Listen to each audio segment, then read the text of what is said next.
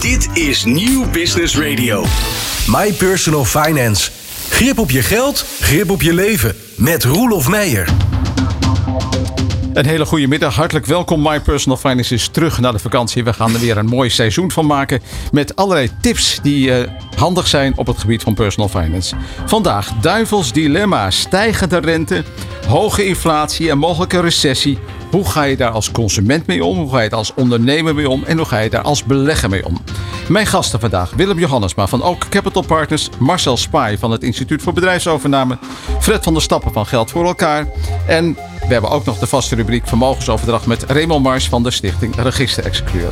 Willem, ik begin even traditioneel bij jou. Ja. Uh, ja, wat wordt jouw invalshoek met uh, dit duivelse dilemma? Ja, het is een duivels dilemma. Je hebt er eigenlijk weinig invloed op, hè? want dat ja. is toch iets wat, uh, wat buiten je om gebeurt met stijgende prijzen en de rente die omhoog gaat en de economische neergang.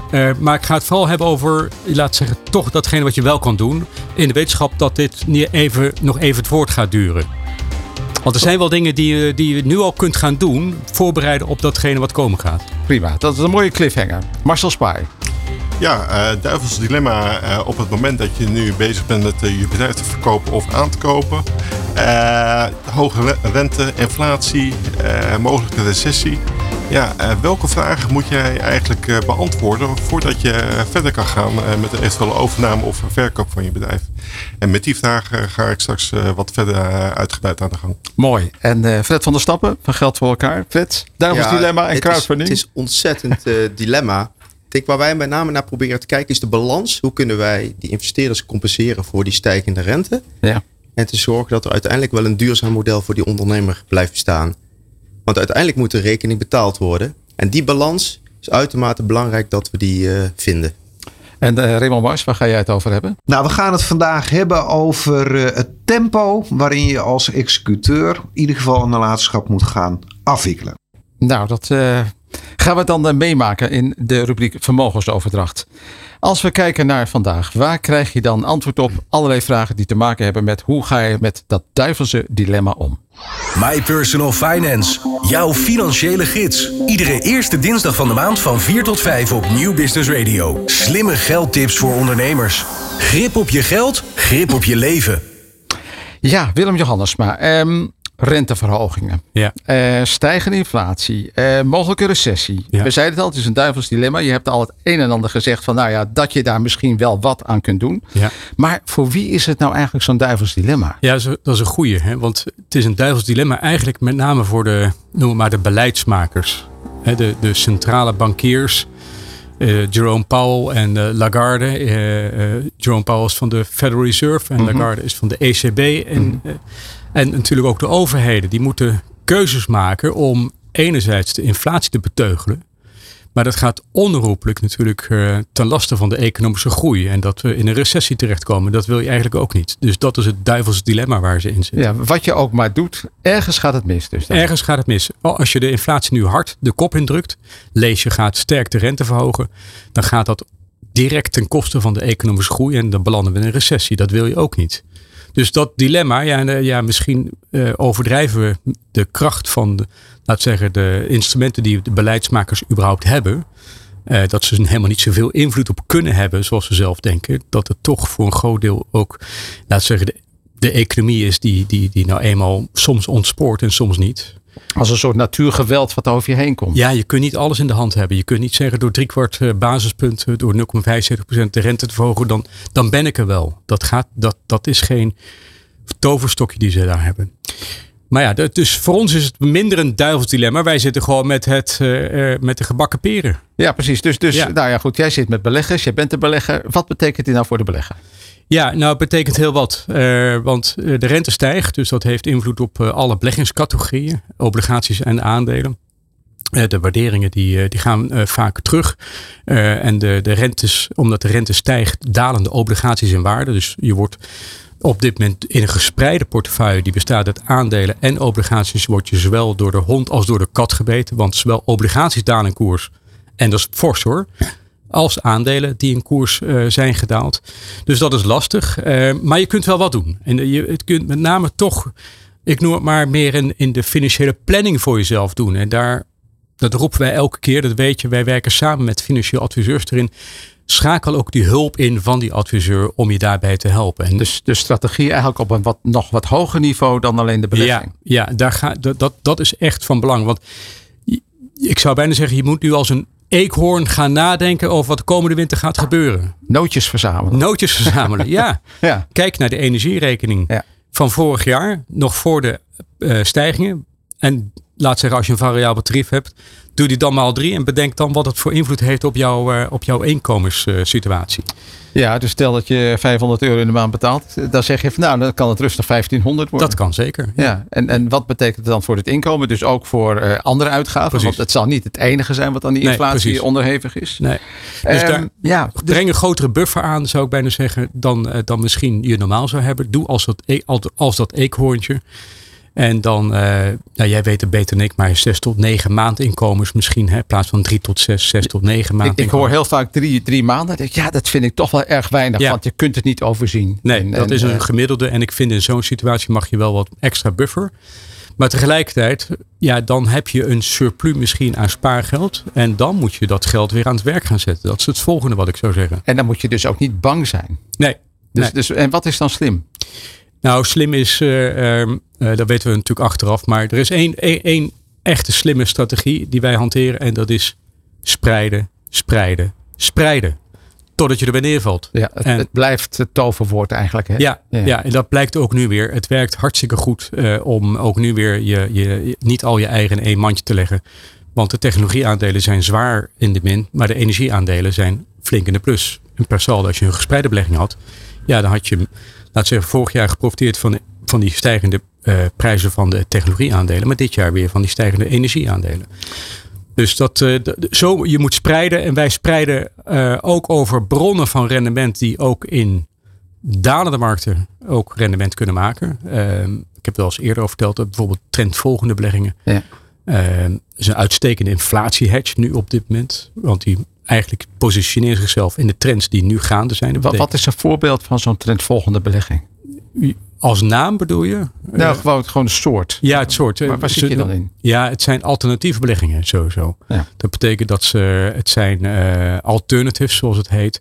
Eh, en ze beleggen dus long en short in een grote hoeveelheid markten. Op een mathematische manier zoeken ze naar trends in een honderden verschillende markten. Dat zijn energiemarkten, dus ook gas en eh, eh, laat zeggen olie, valutemarkten, commoditymarkten, eh, maar ook aandelenmarkten en obligatiemarkten. En trends kunnen omhoog of omlaag zijn. En dat, je merkt nu dat dat een hele goede categorie eh, belegging is die, eh, eh, die zorgt voor spreiding in je portefeuille. En, en de techniek van die beleggingen betekent dat ook al is een trend bijvoorbeeld dalend, dan kun je er nog steeds aan verdienen. Ja, ja dat is eigenlijk waar het om En, gaat. en dat is de kracht dan van zo'n soort belegging. Ja, ja. Zij, zij kunnen dus geld verdienen. En dat verdienen ze nu aan die eh, eh, stijgende rente, lees dalende obligatiekoersen. eh, aan die dalende aandelenkoersen. Waardoor ze een short positie hebben op aandelen. Ja. En, en dan even terug naar al- de belegger zelf. Je zegt nou ja, een, buffer aanleggen van Ja. nou, laat zeggen een maandje of negen. Het surplus dan beleggen, gespreid over aandelen, obligaties, Ja.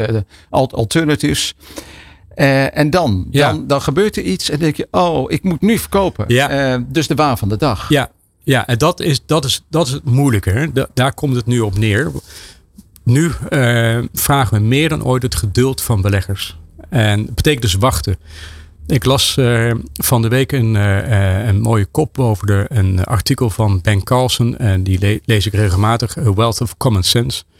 En daar stond bij: It's okay to be bearish, but not to stay bearish. Dus het is, het is oké om nu even negatief te zijn. Dat snap ik ook. Maar het is niet goed om te denken dat nu vanaf nu het alleen maar negatief blijft. Men- Dat- mensen denken vaak lineair. Hè? Dus, dus Ja. als het de afgelopen maanden iets is geweest, de beurzen zijn omhoog gegaan of omlaag, dan denken ze dat ze dat lineair kunnen doortrekken. Ja. Is, is dat ook een beetje die gedachte die Dat is daarin zit? diezelfde gedachte. Dus we zijn geneigd om datgene wat nu gebeurt, dat inderdaad te extrapoleren. Dus dat lineair, dat zit daarin. Dus daar kunnen we heel moeilijk vanaf. Maar eh, ja, ten eerste, als je al daar een visie over hebt, is het heel moeilijk om daar nog ook gevolg aan te geven. Want de timing daarvan is bijna onmogelijk. Want dan ga je eruit. Misschien heb je nog een keer een goede kans gehad dat je op het juiste moment eruit was gaan. Maar dan moet je een keer weer erin. Nou, dat lukt de meeste mensen niet. Wanneer Dus dan? Want dan wachten ze altijd Nee, te lang. begin er nou gewoon niet aan. ja. Doe het gewoon niet. Eh, althans, Uh, dat is onze uh, credo. Doe het gewoon niet. Maar zorg van tevoren dat je een goed plan hebt. Met een voldoende buffer en goede spreiding over heel veel categorieën. En hou vast aan dat plan. Nog één klein dingetje tot slot. wat je in de voorbereiding ook zei van nou gebruik ook fiscale elementen. Ja, ja, nou ja, daarmee kun je wel optimaliseren. Want uh, dus, het zijn allemaal dingen die je dus wel kan doen in deze omgeving. Kijk naar bijvoorbeeld, zeker voor ZZP'ers, DGA's, MKB'ers, die, die maken onvoldoende gebruik van de fiscale aftrek voor lijfrente. Dat wordt, hopelijk gaat dat per 1 januari in, dat, dat, dan wordt dat een voor drie keer verdrievoudiging van de jaarruimte.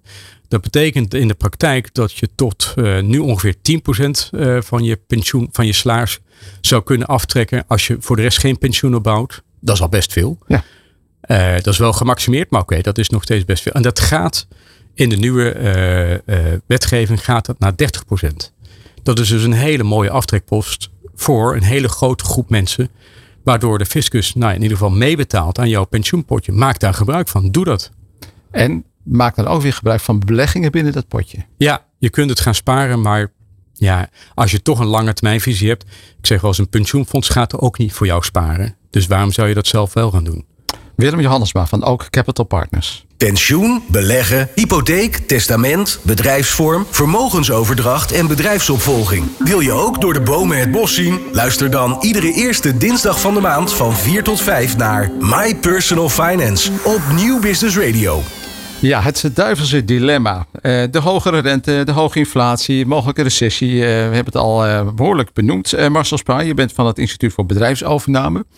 Um, ja, met bedrijfsovernames zit je daar natuurlijk ook mee. wat voor soort vragen stel je dan aan ondernemers om hier een, een bewustwording in te creëren? Ja, de, de vraag die je stelt uh, op het moment uh, dat je hiermee geconfronteerd wordt, is van kijk even goed naar je eigen businessmodel. Want op het moment dat je een overname doet, uh, committeer je natuurlijk voor een aantal zaken de toekomst in. Waarbij je er wel van uitgaat dat je eigen businessmodel gewoon continu doorloopt. Uh, want je zal die cashflow nodig hebben van je eigen bedrijf om deels ook die overname te kunnen financieren. Mm -hmm. En welke vragen kom je dan tegen uh, die je zelf uh, moet stellen en waar je toch eigenlijk klip en klaar antwoord op moet, zou moeten hebben? En dat is van hoe verandert mijn markt door deze drie oorzaken? Mm -hmm. Hoe ontwikkelt mijn orderportefeuille zich? kan ik de verhoogde kosten ook doorberekenen aan mijn afnemers? En blijft mijn marge in stand die ik normaal gesproken heb? Of uh, heb ik voldoende personeel uh, om zeg maar uh, mijn productie op peil te houden? Of heb ik een voldoende machinepark?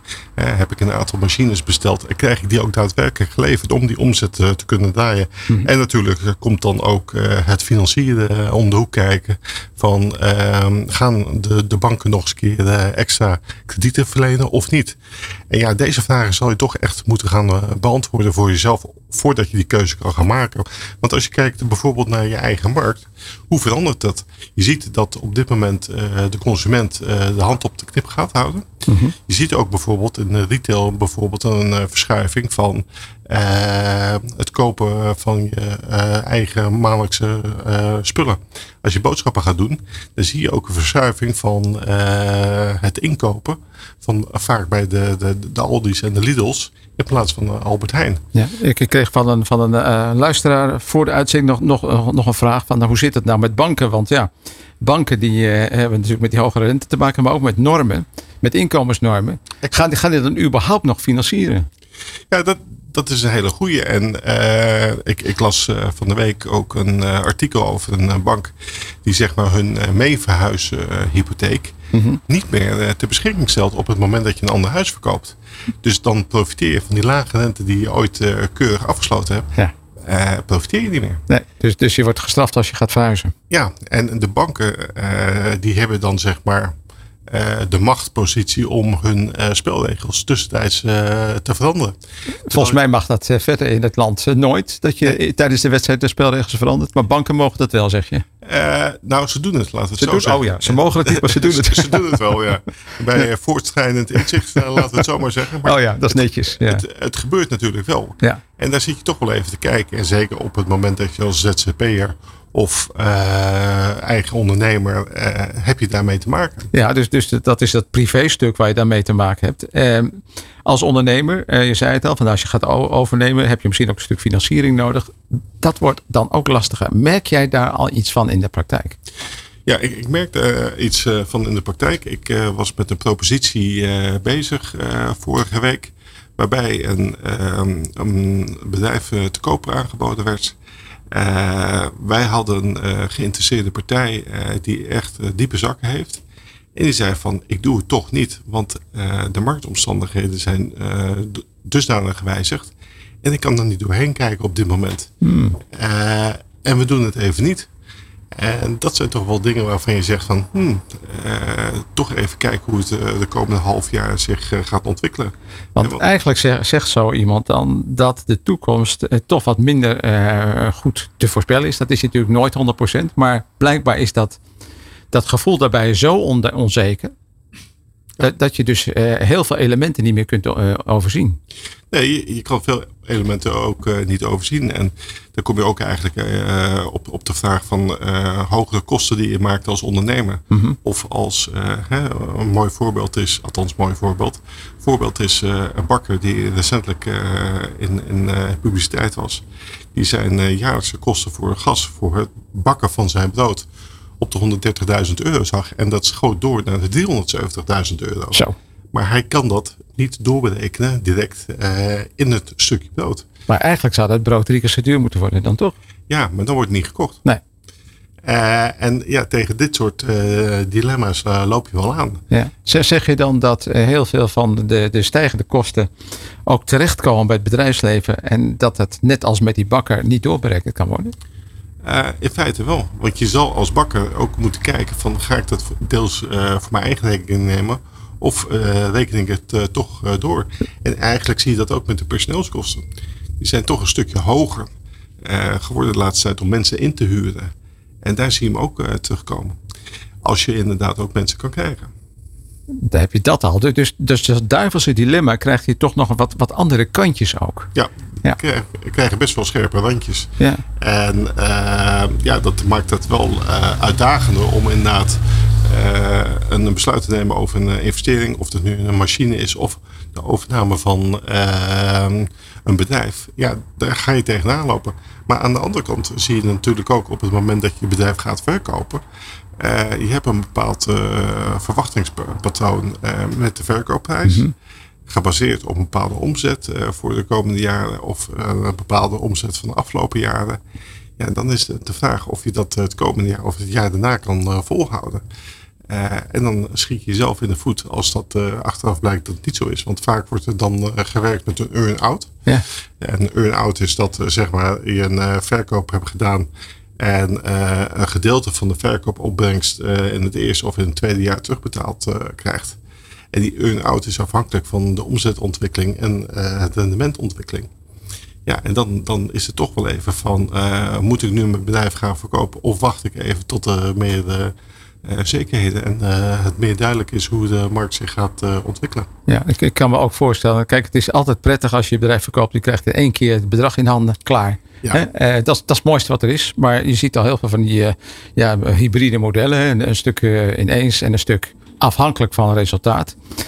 Wat je hier dus zou kunnen verwachten met die huidige onzekerheid, is dat dat heel sterk de kant op gaat van alleen maar zo'n variabele opbrengst. Ja, exact. En het meest mooie is dat je dan een stuk upfront krijgt. Maar wellicht, wat ik net aangaf, ja. zijn wat minder enthousiast. Misschien mijn collega van crowdfunding uh, kan daar iets meer over. Ja, die gaat er straks vast wel iets over vertellen. maar ik, ik, ik, zie ook altijd weer een voordeel. Want ja, op het moment dat het dan weer veel beter gaat, dan profiteer je er ook van mee. Ja, als verkoper. Als verkoper wel. Alleen dan moet je dat wel vastgelegd hebben in je overeenkomst. Met andere woorden, je moet ook een hele goede overeenkomst, eh, goede juristen bij hebben. Exact. Ja, exact. Ja, ja. Als je nu kijkt naar het, komende jaar, eh, Marcel. Eh, ja, hoe kijk je dan aan tegen uh, het duivels dilemma en, en, overnames? Gaan er minder overnames plaatsvinden? Uh, misschien uh, gaan er iets minder overnames plaatsvinden. Als je recentelijk naar de cijfers kijkt, ehm, is het aantal overnames ten opzichte van 2021 is, weer gestegen. Mm -hmm. Niet zo hard als de voorgaande jaren. Alleen het zal nu denk ik eh, wel door blijven zetten. Alleen eh, met een lange, langzame en langere doorlooptijd. Goed, Marcel Spaai van het Instituut voor Bedrijfsovername. My Personal Finance, jouw financiële gids. Iedere eerste dinsdag van de maand van 4 tot 5 op Nieuw Business Radio. Slimme geldtips voor ondernemers. Grip op je geld, grip op je leven. We hebben het over het duivelse dilemma hier in My Personal Finance. Stijgende rente, hoge inflatie, de kans op een recessie. Ja, daar hebben we nu met de vorige twee sprekers al uh, uitvoerig bij stilgestaan. Maar nu gaan we er ook stil voor bij staan met Fred van der Stappen van Geld voor elkaar. Dus crowdfunding. een van de grotere platforms in Nederland voor crowdfunding. Grootste. Het grootste. Zeg het maar rustig, het grootste. Um, ja, Fred, hoe kijk jij aan tegen dat duivelse dilemma in het kader van crowdfunding? Ja, Roelof, ik denk dat je eerst een stapje uh, terug moet zetten. Omdat nou, we eigenlijk, dan gaan we dat doen. Ja, eigenlijk bedienen wij twee doelgroepen. Enerzijds hebben we investeerders. Ja. Die proberen natuurlijk een aantrekkelijk rendement te geven uh, in het MKB, investeren in het MKB. Ja. En anderzijds proberen wij ondernemers toegang te geven tot kapitaal. Precies, eigenlijk zit je op de plek waar banken vroeger zaten. Ja. Mag ik dat zo zeggen? Ja, alleen wij gebruiken niet onze eigen balans. Wij gebruiken het geld van investeerders om uiteindelijk uh, uit te lenen aan ondernemers. Ja, waar de bank er zelf aan verdiende, geef je dat rendement nu door aan die investeerders. Exact. Ja. Het rendement wat, uh, wat uiteindelijk die ondernemer betaalt in rente, geven wij door aan de belegger. En ik sluit me ook wel een beetje aan bij, uh, bij de vorige spreker over spreiden. Uh, maar wat ik altijd jammer vind, als je kijkt naar spreiden, dat de directe beleggingsklasse, wat uiteindelijk een crowdfunding platform is, dat het vaak wordt overgeslagen. want dat biedt best wel mooie, unieke karakteristieken om aan te vullen op je portefeuille. Het, het, het zou een van de onderdelen in de spreiding moeten zijn. Ja, uh, en tot op heden zijn er weinig partijen, weinig aanbieders van beleggingsdiensten die deze uh, beleggingscategorie opnemen in hun portefeuille. Terwijl als je kijkt naar, nou, er is voldoende over geschreven dat dit gewoon een hele aantrekkelijke beleggingscategorie is. Nou ja, ik, ik denk dan, doe even de, de vergelijking met een obligatie, een, een, een beursgenoteerde obligatie. Die gaat in koers omlaag op het moment dat de rente gaat stijgen. Wat gebeurt er met een lening bij, in crowdfunding als de rente gaat stijgen? Diezelfde lening? Nou, kijk, diezelfde lening heeft wel feitelijk in de kern uh, uh, dezelfde uitdagingen. Alleen omdat je niet beursgenoteerd bent of niet verhandelbaar bent op een platform, blijft eigenlijk de, de waarde, stel je investeert 100 euro, blijft die 100 euro waard tot het einde van de looptijd, tot die lening wordt afgelost. Dus je hebt tussentijds heb je geen, geen koers, impact ja. van koers. Je kunt er niet vanaf, maar je hebt ook geen impact. Nee. Dus ik denk dat is wel voor je gemoedsrust is dat uh, heel fijn. Dus, dus het, het, het, voegt eigenlijk ook een factor geduld toe. Factor geduld. Want uiteindelijk, hè, dat zegt het al, een directe investering heeft vaak wat minder liquiditeit. Hè. Je kunt er niet makkelijk in of uit. Het kan wel, hè.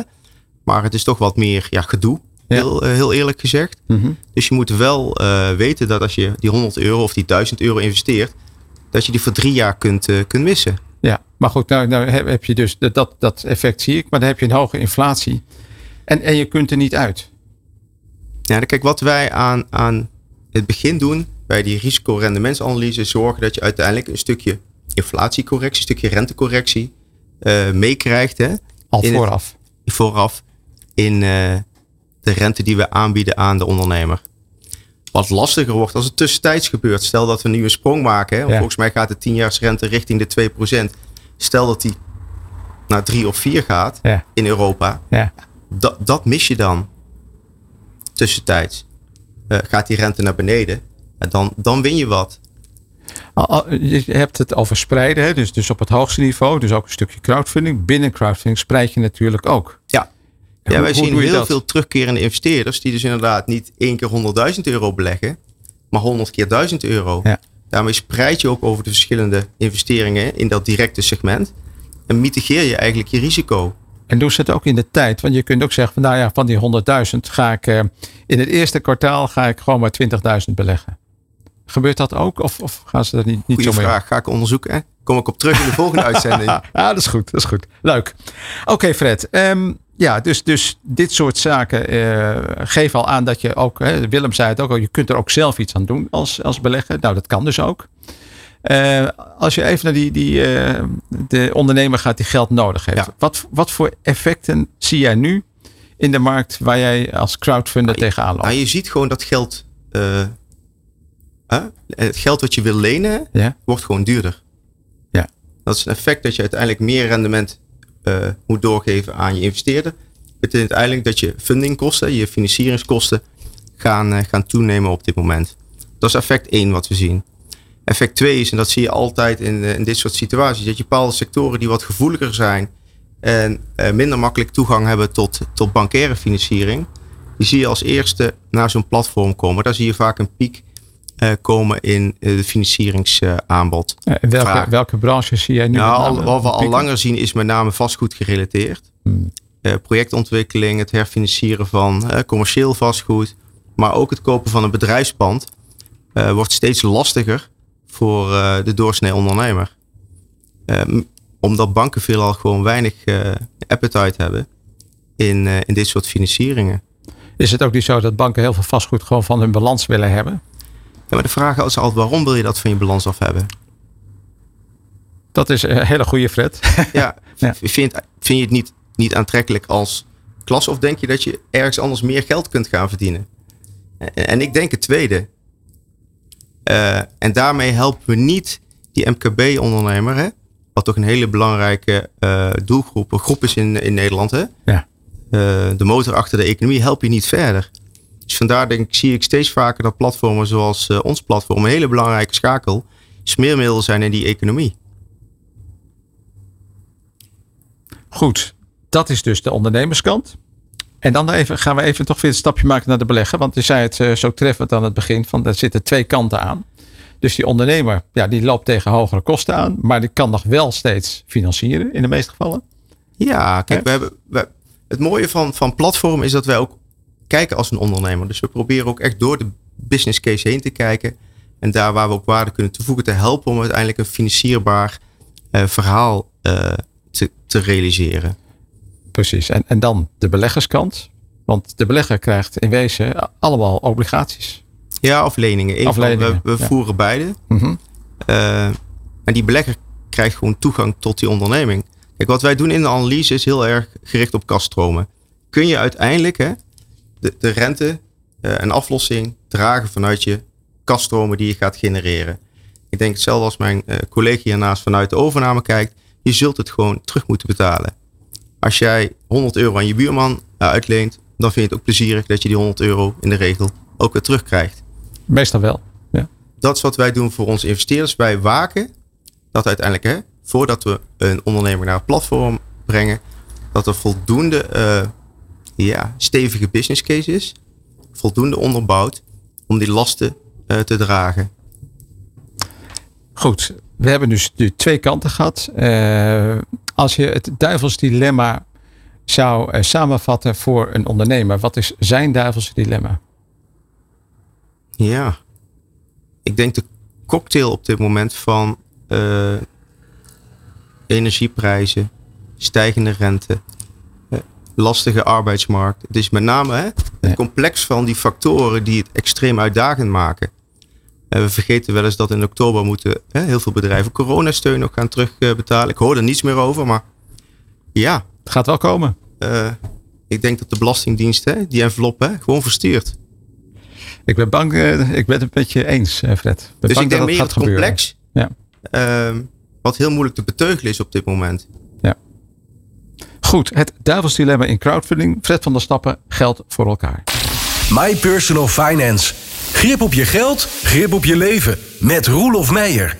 Raymond Mars van de Stichting Register Executeur. Eh, we gaan het eh, over allerlei zaken hebben ten aanzien van de nalatenschap.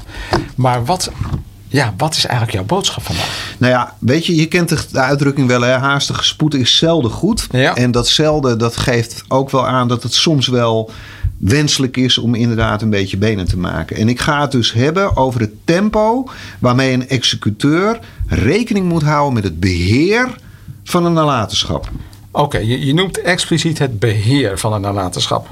Wat is dan het verschil met bijvoorbeeld afwikkelen? Nou ja, het beheer dat kent eh, eh, de wet wel en afwikkelen kent de wet eigenlijk niet. Oh, bijzonder. Ja, nou ja, weet je, dat, ehm, eh, kijk, je kan een nalatenschap grofweg in drie stadia indelen. En daar kom ik zo meteen nog even op. Nou, als we voor het hele verhaal van vandaag is het verder ook handig dat we een beetje het verschil kennen tussen een bloot rechtsfeit, een handeling en een rechtshandeling. Nou, ja, overlijden, dat is geen handeling. En dat is ook geen rechtshandeling. Het is wat het is en het is onomkeerbaar. Het bloot rechtsfeit overlijden maakt, en dan krijgen we weer een term, dat het rechtssubject, en een rechtssubject is een drager van rechten en plichten, wegvalt. Nou, een voorbeeld. Oké, ja. Kees die is eigenaar van een huis en dat eigendomsrecht behoort aan Kees. Maar als Kees overlijdt, dan is er geen Kees meer, maar dan is er wel een, een eigendom. Dus geen rechthebbende. En het vermogen van die overledene, Kees in dit geval, is dan onbeheerd. Oké, je hebt het al over rechten en plichten. Die behoren aan Kees. Die gaan dan toch over op de erfgenamen? Ja, dat klopt. Maar het mooie Oh, oh. is dat, dat ja, ja, ja, erfgenaam of executeur, dat is een hoedanigheid. Ja. En je zal op een of andere manier aan die hoedanigheid moeten komen. Oké, en hoe kom je daar dan aan? Nou ja, de hoedanigheid van een erfgenaam, die verkrijg je door een handeling of een rechtshandeling. En dan hebben we eigenlijk Die twee, weer de, de Ja. verbinding. Ja, dat blote rechtsfeit, dat was het overlijden. En nu is er iets actiefs of zo, hè? Ja, je hebt een handeling en een rechtshandeling. En daar zit een verschil tussen. Ik heb opnieuw een voorbeeld. Stel dat ik nu mijn glas per ongeluk omstoot. eh, dan veroorzaak ik hier schade aan de apparatuur. Dat kun je wel stellen, ja. Ja, mijn handeling, dat omstoten van het glas, heeft wel een rechtsgevolg, namelijk aansprakelijkheid voor de geleden schade. Maar dat rechtsgevolg heb ik niet beoogd. Dat is een handeling. Oké, Komen we overeen dat ik hier de planten water geef, dan is het aangaan van die overeenkomst een rechtshandeling. Je beoogt met het aangaan van de overeenkomst een bepaald rechtsgevolg, namelijk dat ik die verbintenis nakom door die planten water te geven. Kort samengevat, een handeling heeft onbedoelde gevolgen en een rechtshandeling heeft bedoelde gevolgen. oké. nou, is het hier dus nu een kliederboel met dat glas of de planten hebben water gekregen. Waarom is dat, dat van belang voor de nalatenschap? Nou, het ging over het ontstaan van het erfgenaamschap. Als je tot de kring van erfgenamen behoort, je bent geroepen tot de nalatenschap, dan kan je zuiver aanvaarden door een handeling of een rechtshandeling. Gedraag je nou als erfgenaam, dan aanvaard je zuiver door een handeling. En gedrag als erfgenaam, ja, ja je haalt de boel leeg en, en eh, je neemt de mee- eh, schilderijen mee en die hang je thuis Je op. doet alsof je al eigenaar bent. Ja, dat klopt. Ja, oké. En dan gedraag je als erfgenaam. Ja. En dan aanvaard je zuiver door een handeling. En die zuivere aanvaarding, dat houdt dan weer in dat als die nalatenschap schulden heeft, die niet op de nalatenschap verhaald kunnen worden, Mhm. kunnen die op je eigen vermogen ver- eh, verhaald worden. Ehm, maar dat, dat is dus een handeling. Leg je nou, hè, verricht je die handeling niet, maar leg je een verklaring af. En meestal bij de notaris, maar leg je Ja. een verklaring af. eh, waarin je aangeeft zuiver te aanvaarden. Dan is het een rechtshandeling. Hè. Die verklaring die heeft een het beoogde rechtsgevolg van ehm, eh, het aanvaarden van de nalatenschap. Nou, dan hebben we nog twee andere smaken. hè, Met, eh, met, met, met je erfgenaamschap. Je kan bij jezelf zeggen: ik verwerp. Dan heb je er helemaal niets mee te maken. Ja. Nou, dat kan alleen met een rechtshandeling. En je kan Ja. een verwerping, dat, dat, dat moet je, eh, kan, kan je doen door een, een verklaring af te leggen bij de griffier van de rechtbank. Mhm. Hebben ze formuliertjes voor, kan je zo insturen. Maar dan heb je ook nergens aanspraak op en dan moet je er ook niet mee bemoeien. Mhm. Nou, dat beneficiair aanvaarden, eh, dat kan ook alleen door een rechtshandeling. Dat is opnieuw ook weer een verklaring bij de griffier van de rechtbank. Mhm. En dan heb je beneficiair aanvaard. Dan heb je dus een bescherming op je eigen vermogen voor eventueel schulden die niet op de nalatenschap verhaald kunnen worden. Dat is die beneficiaire aanvaarding. Nou, Je zou nog even terugkomen op die eh, stadia. ja, nou ja, even nog wel. Hè. Een, een, een, een erfgenaam Ja. die heeft een bepaalde hoedanigheid, maar een Ja. executeur heeft ook een bepaalde hoedanigheid. Ja. Maar die hoedanigheid, die kan die pas effectueren op het moment dat hij zijn benoeming ook heeft aanvaard.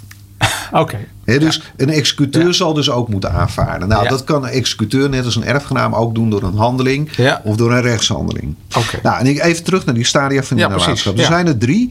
En dat is eigenlijk de onbeheerde fase. En dan, dan, dan zijn er eigenlijk, hè, wat het voorbeeld wat ik met Kees ook gaf, hè, van hey, er was een rechthebbende, die is er niet meer. En er ontstaat eigenlijk een soort vacuüm. Op het moment dat een erfgenaam eh, zijn hoedanigheid aanvaardt of een executeur zijn hoedanigheid aanvaardt, dan kan je beginnen met het beheer. Dus degenen die beschikkingsbevoegd zijn, die hebben aanvaard en dan begint het beheer. Nou, als er geen testament is, dan is er ook geen executeur. Hè? Want executeurs kun je alleen maar benoemen in het testament. Ja. Dan zijn die erfgenamen gezamenlijk bevoegd. Is er wel een executeur, dan zijn de erfgenamen onbevoegd tot de executeur heeft verklaard zijn benoeming niet te zullen aanvaarden. Helder. Dus ja. ook daarin zie je natuurlijk weer van, van eindeloos getreuzel in, het, in, in, in Ja. de kop van een nalatenschap. Dat zou ertoe kunnen leiden dat misschien erven wel roepen van hé, hey, wij doen aanvaarden. Maar dat die executeur zegt van nou, ik weet het eigenlijk nog niet. Ja, dan op dat moment is die boedel nog steeds onbeheerd. ja. En ehm, eh, eh, wat ik al aangaf, hè, eh, als, een, als een executeur zijn benoeming aanvaardt, dan maakt het niet uit of die erfgenamen wel of niet aanvaard hebben. Maar die executeur is beschikkingsbevoegd en die kan gaan beheren. ja. En let wel. En het- wat is dan beheer? Nou ja, het beheren dat is het innen van vorderingen en het betalen van schulden. That's all. Nou, die executeur mag nog meer. Want die mag eventueel, als er dus onvoldoende liquiditeit in die boedel zit om die schulden te betalen, dan mag die goederen te gelden maken. En daar zit wel een kleine adder onder het gras. De wet geeft aan dat hij een overleg moet met ehm, eh, de erfgenamen. Dan moet je wel erfgenamen hebben natuurlijk. Ja, hè? ja. Dus dat, Ja. anders kun je niet overleggen. Dus daar zou een soort bottleneck eh, kunnen, kunnen ontstaan. Goed, en dan nu de haastige spoed.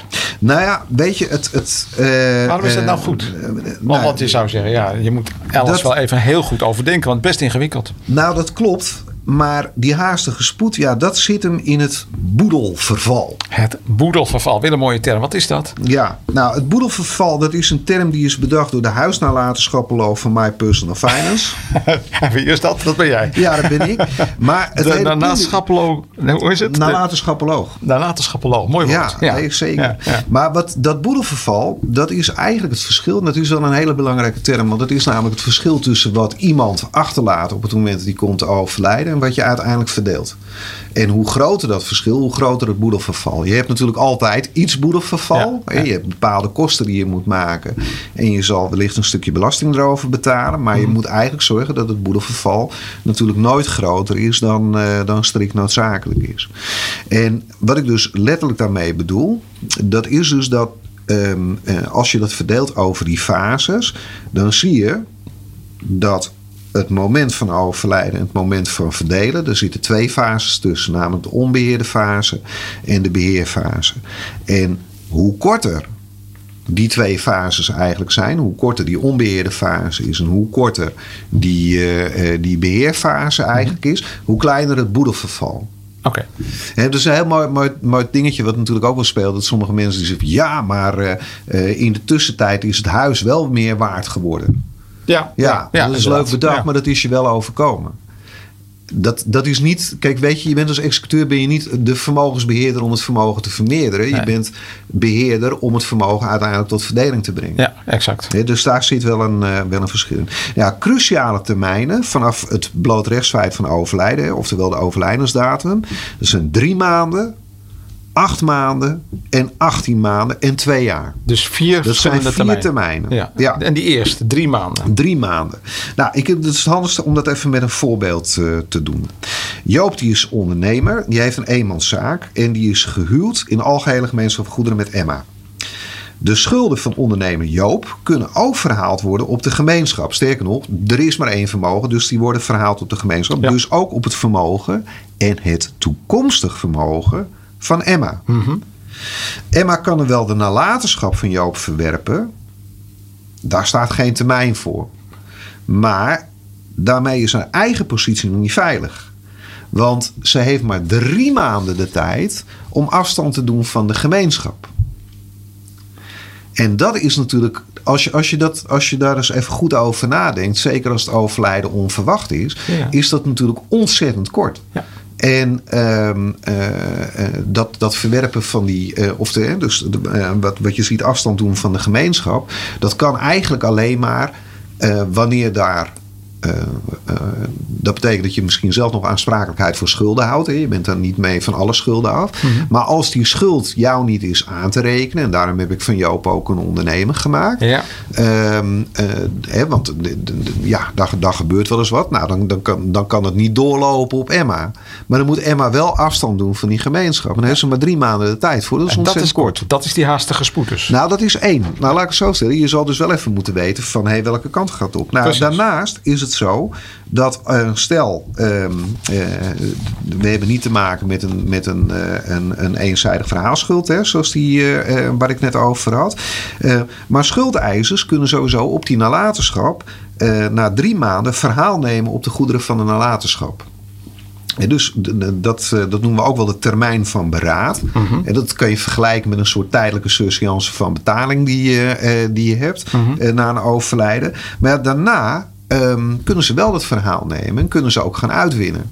En wat je dan dus eigenlijk ziet, dat is wanneer een schuldeiser gaat uitwinnen, zit daar een ander belang bij dan wanneer je zelf goederen te gelden gaat maken om schulden te voldoen. Absoluut. Als een schuldeiser gaat uitwinnen en die denkt van joh, moet je horen, ik, ik heb hier voldoende eh, opbrengst om, om mijn vordering te kunnen voldoen. Het is wel minder dan, eh, eh, dan wat ze er onder normale omstandigheden voor zou kunnen krijgen, maar dat zal mijn bied wezen. Ja. Dan, dat is natuurlijk best wel een beetje het punt. En dat betekent dus dat als je na drie maanden niet al laat zien. Als je drie maanden onbeheerdheid hebt, dan, dan zal zo'n schuldeiser denken: van, moet je horen, ik ga niet nog langer wachten. Ja. Ik neem een verhaal. Ja. Dus dat, dat gevaar wat, wat daarin staat, dat is op het moment dat je wel laat zien dat je, dat je initiatief neemt. En dan zal dat natuurlijk veel minder snel aan de orde kunnen zijn, want dan krijgen ze hun centen toch wel. Ja.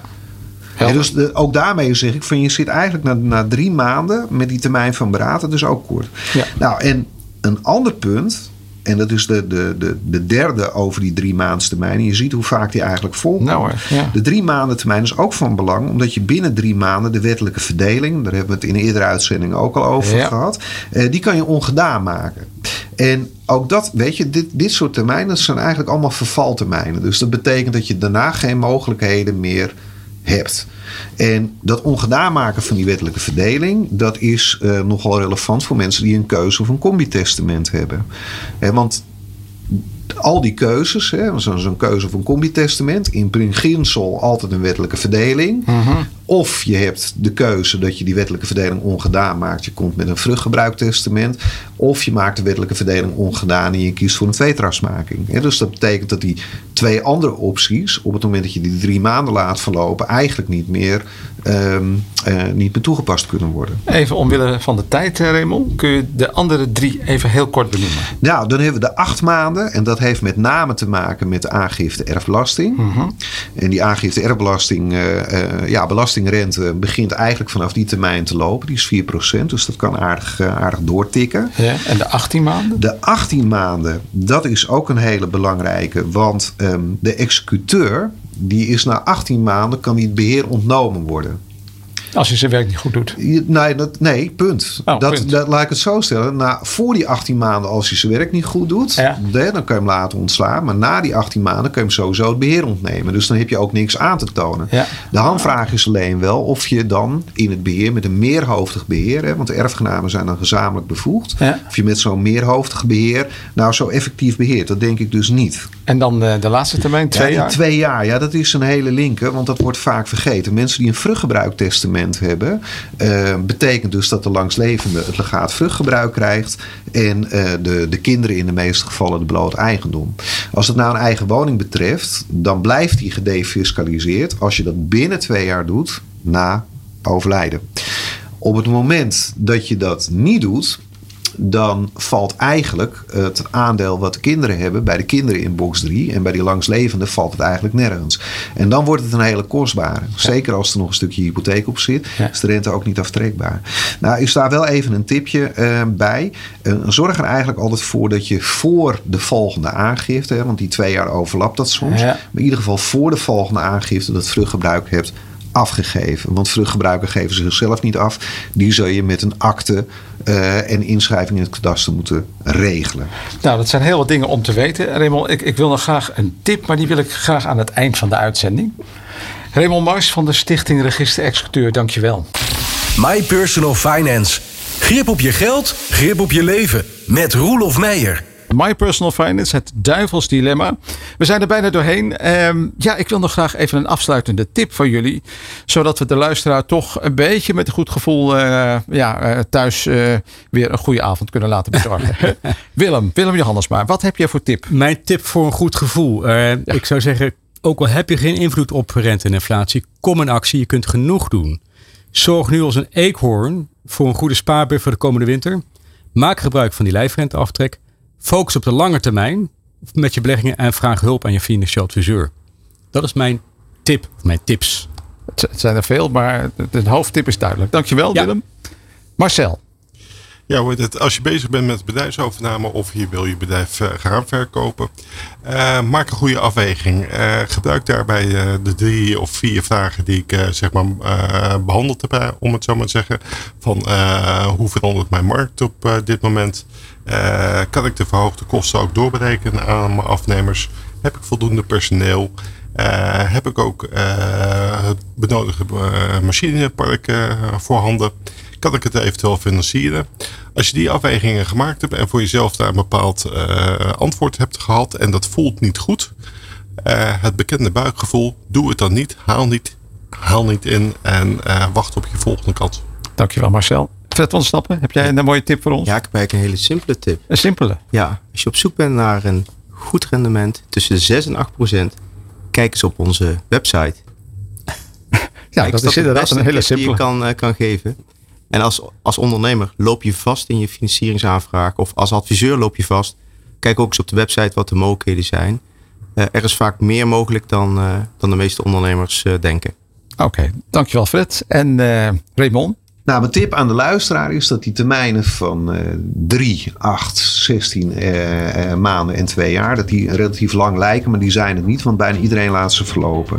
Mijn tip is: zorg ervoor dat je je nabestaanden niet met een zoekplaatje opschamelt. Bijvoorbeeld als registerexecuteur bieden wij de nalatenmap. Daarmee beschaffen wij bij leven al het overzicht van de nalatenschap en het inzicht ten aanzien van de onderne- ondernemen acties bij het overlijden. Dat bespaart een hoop keuzestress in de periode na overlijden. Een periode waar nabestaanden over het algemeen zo ongeveer alle energie kwijtraken aan het rouwen. Ik dank mijn gasten Willem Johannesma van Ook Capital Partners, Marcel Spy, het Instituut voor Bedrijfsovername, Fred van der Stappen, Geld voor elkaar en Raymond Mars van de Stichting Register Executeur. Ja, en dan heb ik zelf ook nog een afsluitende tip voor, voor jou al- als ondernemer. Ehm, dat duivelsdilemma zit ook een beetje in jezelf. Stel je doelen, richt je vermogen in, zorg voor inflatiebestendige aanpak en daar horen ook beleggingen bij en zit dan lekker stil. Ik wens je een hele mooie maand. Dit is My Personal Finance. Grip op je geld, grip op je leven. My Personal Finance. Grip op je geld, grip op je leven. Met Roelof Meijer.